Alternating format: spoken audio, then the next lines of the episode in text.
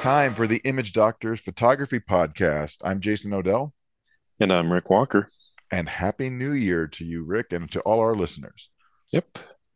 It's another one, 23. Hard to believe. I was thinking this morning, I was like, you realize it's almost been a quarter of the way into this century now? it's kind of that's that's bizarre. That's kind of painful if you really want to think about it. But uh, there we are.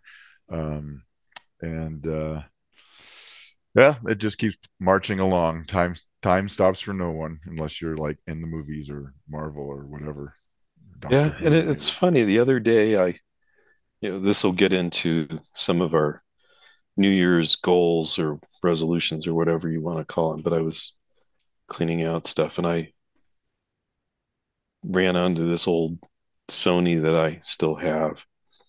It's when they first started mirrorless, and um, kind of you know and, and it was from about 10 years ago. And in some respects i was kind of surprised at how modern it actually was. But it, it is remarkable though how much has changed in 20 years if you go back another 10 years mm-hmm. just with the whole digital thing. Mm-hmm. really a lot has happened. Awful yeah, lot has happened. It, there's a lot of good stuff out there. It's interesting because it doesn't seem we're not you know when we started this podcast which was what 2005 when we mm-hmm. originally mm-hmm. the we were in the middle of this exponential growth curve i mean it seemed like every year there was more pixels higher iso whatever you know new cameras mm-hmm. and and that's really slowed down i mean there's new cameras but the the the technology improvements have been on the software side rather than necessarily the hardware side right I mean, a lot more at least. And and so yeah. there's a lot there, and we just don't even you might not even think about it so much. Um, you don't see it as often. But um, this week, um, you know, it's good to be back. We had a nice little extra week off. I hope everybody out there enjoyed their holidays. I mean, I think we did. so yep. all good. Um, but we wanted to talk about not necessarily New Year's resolutions, although you can call it that, but we we had the suggestion of of talking about New Year's resolutions or as we're going to call it, some goals for the coming year. It's nice mm-hmm. to have some things to set out and and have goals for for the year. Um, you don't have to necessarily uh, accomplish them, but it's nice to have at least a few things if you can mm-hmm. articulate things on paper. So, um, and if you make a little progress on them, that's goodness. It it is. So the first one that I'm going to bring up is one that you've already alluded to, and it's something that we both came up with sort of independently of each other and that's kind of going through and doing a inventory and cleaning out old gear in one way or another. Mm-hmm. Uh, it could be cameras, it could be lenses, it could be filters. Heck, I got a stack of um, perfectly good, but um, you know, memory cards that I don't need anymore. Uh, XQD cards, you know, as I migrated to newer CF Express cards. Um, I've got a tripod that I don't really use anymore. And I'm just like, hey, wait, you know, maybe I, if you haven't used it in that long, maybe you're not, it's one of yeah. two things, right? I mean, you can going through your gear as a process or your your stuff. It could be accessories, lenses, whatever. But it, it it can do one of two things. You could say, I don't need this anymore, and maybe I'll trade it in or sell it or whatever. Or you could say, you know what, I haven't really used this. I forgot all about this particular thing, and I'm going to make my goal to get out and use some piece of equipment mm-hmm. or, or, accessory or filter that you haven't used in forever. Mm-hmm. So I think it's valid both directions. I think what I really want is the magic wand that I can wave over things and then have them disappear and then have money show up in my bank account. That's a good trick. That's a good trick. I, I haven't like found that. that magic wand. No. And but I mean there's there's things and one of the things we talked about a long time ago was using if you've got a database catalog program it could be lightroom it could be something else mm-hmm. where you can go through your entire image catalog and and um, filter on um, exif data like lens type that you use you know mm-hmm. the, the lens itself and go back and just see what you're actually using and you know if it's been 10 years since you last shot your you know fancy 85 millimeter, whatever, 200 millimeter f4 or something, or whatever it might have been, maybe that would be a good candidate for um for uh, to to sell or trade or whatever. Um, hmm uh, sentimental value notwithstanding, of course. Right. That overrides other things. I, I think, you know, one of the issues I have too is especially during that period where things were changing so rapidly. Um, there were all sorts of little accessories that were created that seemed Mhm. like great ideas at the time, hmm but man, I just didn't really use them. And they're not big, they're not super expensive, but I would sure like to be done with them. Yeah. I just Well, need to get rid of some of those too. Lenses and camera cameras are easier. Consider camera bags. We all have Oh, too many of them, but you know, you could probably pare it down to the ones that you use most frequently. And you can always make a case for one off. Oh, but I might need, well, it's true. So, hmm but, but I mean, for me, like with bags, I have one or two good backpacks and that I use depending on the size, you know, one medium and one small shoulder bag, and then, or one or, you know, a shoulder bag or two, and then one good roller bag that you can use when you're on a plane and you need to pack hmm a fair number of stuff and you don't want to have it on your back. Um, that's still a lot of bags, but you can pare down from there. I no hmm longer need the giant, you know, 80 liter backpack that holds everything in it. It's just not, No, a, it's just not a need those never really worked, my opinion. No, and they were tempting because you could fit I, everything in it. I had some Lowepro monstrosity hmm at one point. This was a long time ago, and it was just ginormous. And at one point, I thought that was the right solution because I could stick in, you know, something like a 500 f4 or whatever, hmm along with other stuff.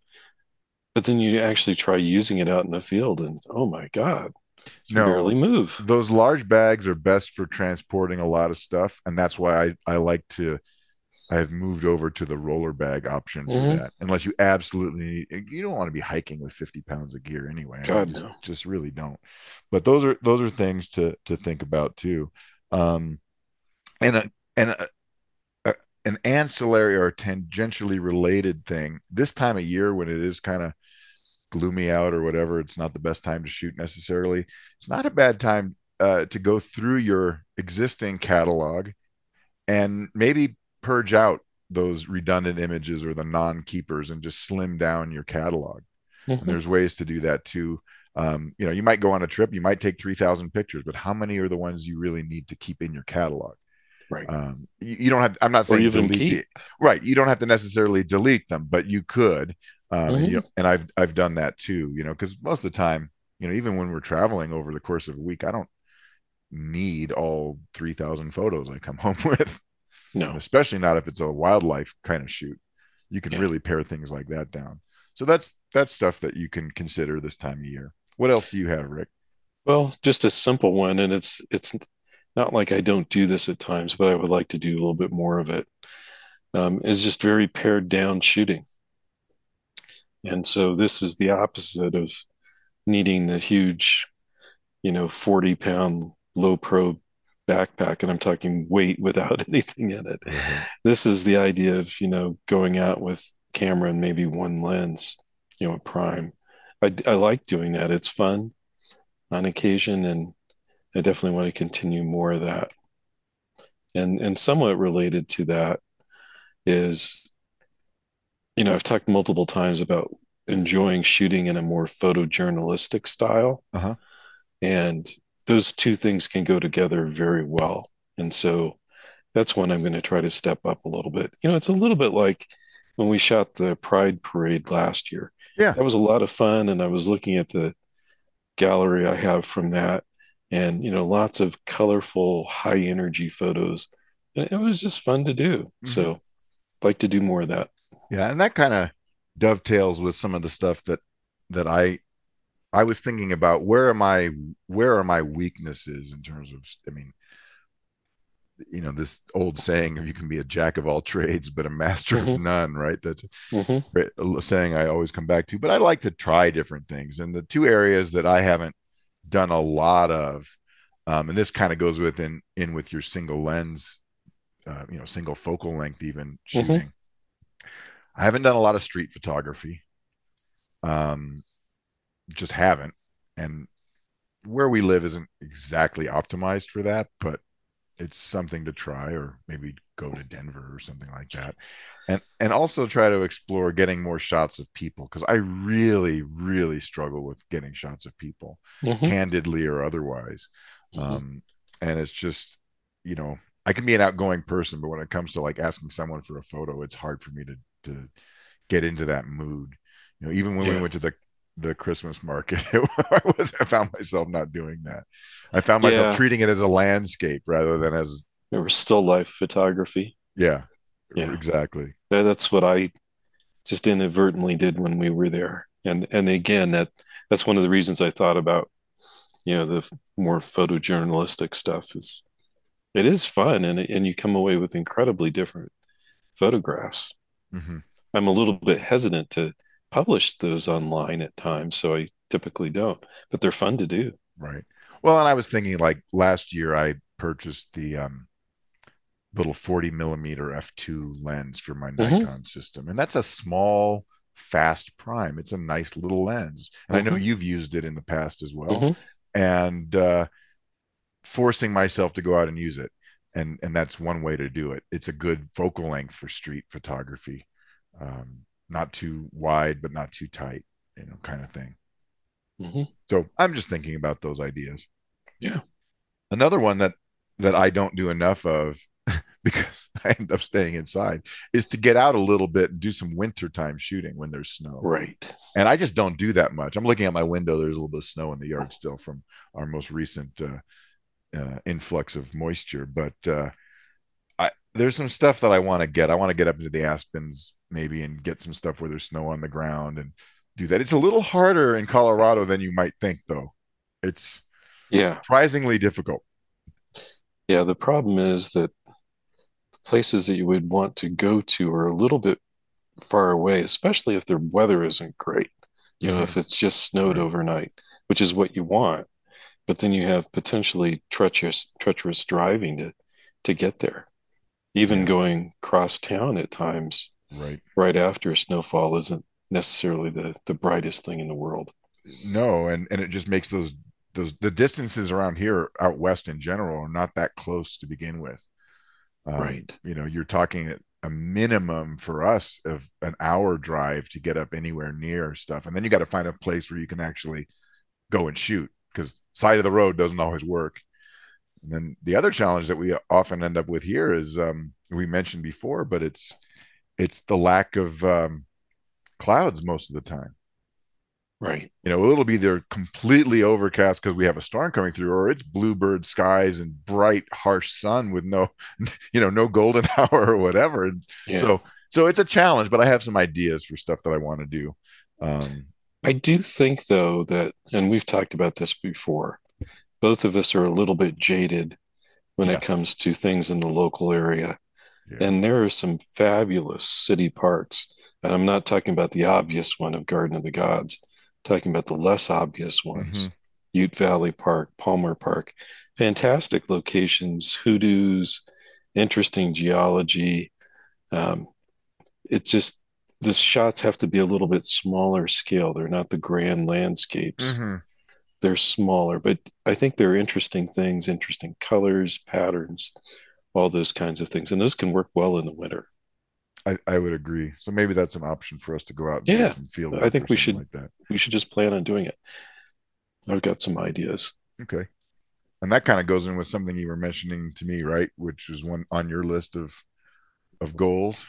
Yeah, just when I was looking at this last year, I was just a little bit light on landscape stuff, which I really enjoy. And what I mean by that is not the landscapes that you shoot in the middle of the day, like snapshots and stuff, but you know, the more serious stuff where you're out there when the light is really interesting, which usually means some god awful hour, and you know, a little bit more rem- remote location and stuff like that. That's just fun. It so is, and I, and I certainly got a chance to do some of that last this last year. Well, but and that's I would always that, like more. Yeah, and and you know my my go-to place for landscape you know to get that out of my system is usually going to the badlands mm-hmm. but i mm-hmm. didn't go last year due to some reasons so um you know i hope to get back out there and and, and do that again Yeah. Ironically, I was there this last yeah, year. Go figure, you know. And it was fun. It always it is. is. Um, one more on my list. Um, and this is just tinkering around with stuff, but we both recently got our uh, infrared cameras reconverted um, to what's called full spectrum. And uh, that allows you to do multiple uh, a variety of cutoff wavelength frequencies, cut, cutoff wavelengths, um, and each one produces a different kind of look. So you can have what we used to have, which was very muted color, 720 nanometer infrared, which we both like. Um, yeah, it's good for monochrome. And I expect to continue. It's it's a nice look. Doing things with that um, band. But if you if you go down as you as you go lower into the in the wavelength, you're getting more into the visible spectrum. So you're adding a little visible light. So with the with the universal or the the uh, not universal, but with the um, full spectrum conversion, um, you can just use different filters uh, to have different conversions in your camera. And it wasn't really something that either of us wanted to mess with until very recently.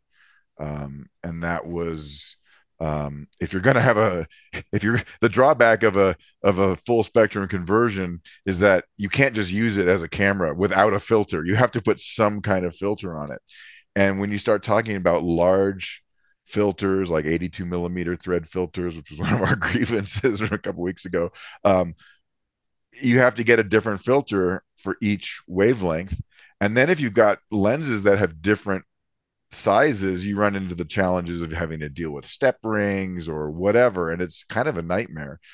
Um, not something that either one of us really wanted to mess with. But then uh, this past year or so, um, Kolari Vision started producing uh, clip-in filters that go in the lens mount itself, meaning that now you can put a filter in, you can use any lens you want. The filter is rear mounted, and that's a game changer in terms of being able to explore infrared. So I, have been doing infrared for over over a decade uh, at this point, um, or about a decade. But I, there's some filter options that I haven't really messed with because it's always been one or the other. So I'm looking forward to trying some of those those other flavors. Yeah, and and we've got our infrared workshop in Tucson in February, which will be a lot of fun. And we're also going to roll out some revised processing techniques that both of us have found mm-hmm. to be really helpful. So it's almost like there's this convergence of, you know, the full spectrum clip in filters and then this revised post processing stuff. When you put them all together, it's really fun. Mm-hmm. And it's it's so much easier and quicker. So yeah, I, I've had fun with them so far. They work really well. I would definitely recommend them.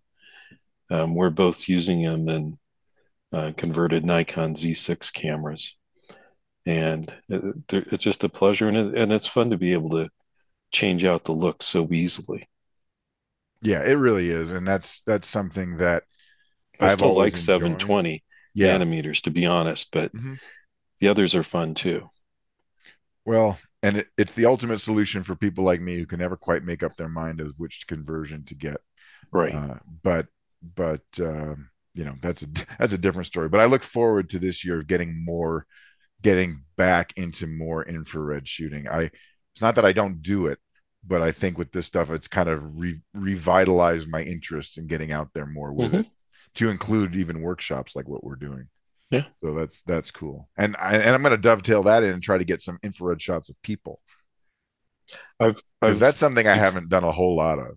Yeah, I've done that a little bit with photos of my wife and and using those clip-in filters and specifically i tried the 550 nanometer band and and they've got Kolari's got an interesting one they call ir chrome light which mimics the very old aerochrome look with mm-hmm. red vegetation and stuff like that kind of a so i tried both look. of those and i said hmm, i don't well, think i'll show her right. these shots I, I think it has to go with i think i think there's some things that lend itself you have to have the right person with the right frame of mind but i think also and this is what's hard just playing around with it in the house mm-hmm. is that the infrared shots really really shine when you have the right setting mm-hmm.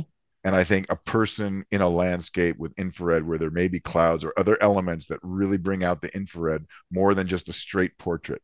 Um, I don't know. That's just to me. Um, yeah.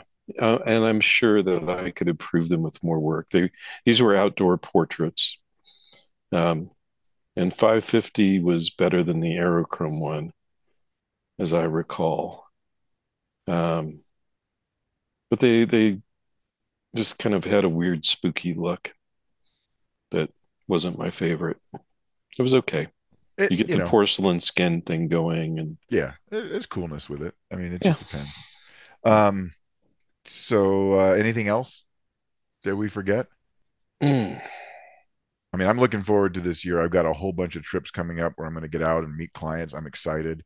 Um, I'm I'm very excited. We're, we're, you know we're both going down to San Diego in a couple of weeks, and I'm mm-hmm. that'll be there fun.